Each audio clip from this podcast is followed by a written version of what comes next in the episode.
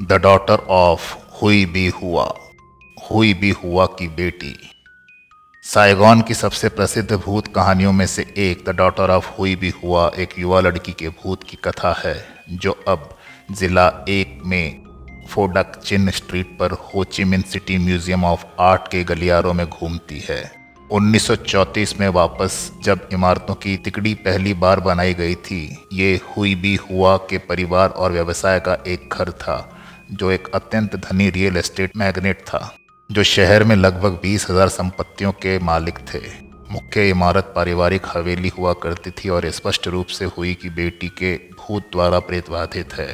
कहानी यह है कि शहर भर में फैली महामारी के दौरान उसे कुष्ठ रोग हो गया था और वो ऊपरी मंजिल पर एक बेडरूम तक ही सीमित थी। उस समय के दौरान कुष्ठ रोग को वास्तव में जो है, उससे कहीं अधिक एक अभिशाप के रूप में माना जाता था।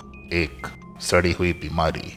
कभी अंधविश्वासी और अपनी सार्वजनिक छवि के प्रति जागरूक परिवार ने इस तथ्य को छिपाने का फैसला किया कि उनकी बेटी कुष्ठ रोग से बीमार थी और घोषणा की कि वो एक रहस्यमय बीमारी से मर गई थी, जिसके बाद उन्होंने मामले को शांत करने के लिए एक सार्वजनिक अंतिम संस्कार किया। हालाँकि सच्चाई ये है कि हुआ की बेटी को उसके कमरे में बंद कर दिया गया था। उसका खाना दरवाजे के नीचे एक स्लॉट से फिसल जाता था।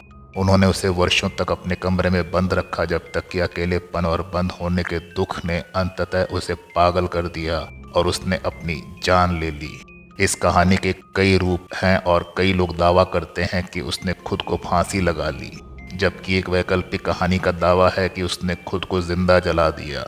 तब से कई लोगों ने भवन के हॉल में घूमते हुए एक महिला की भूतिया आकृति को देखकर और रात के अंधेरे में किसी के चीखने, पुकारने और रोने की गूंजती हुई आवाज़ सुनी है।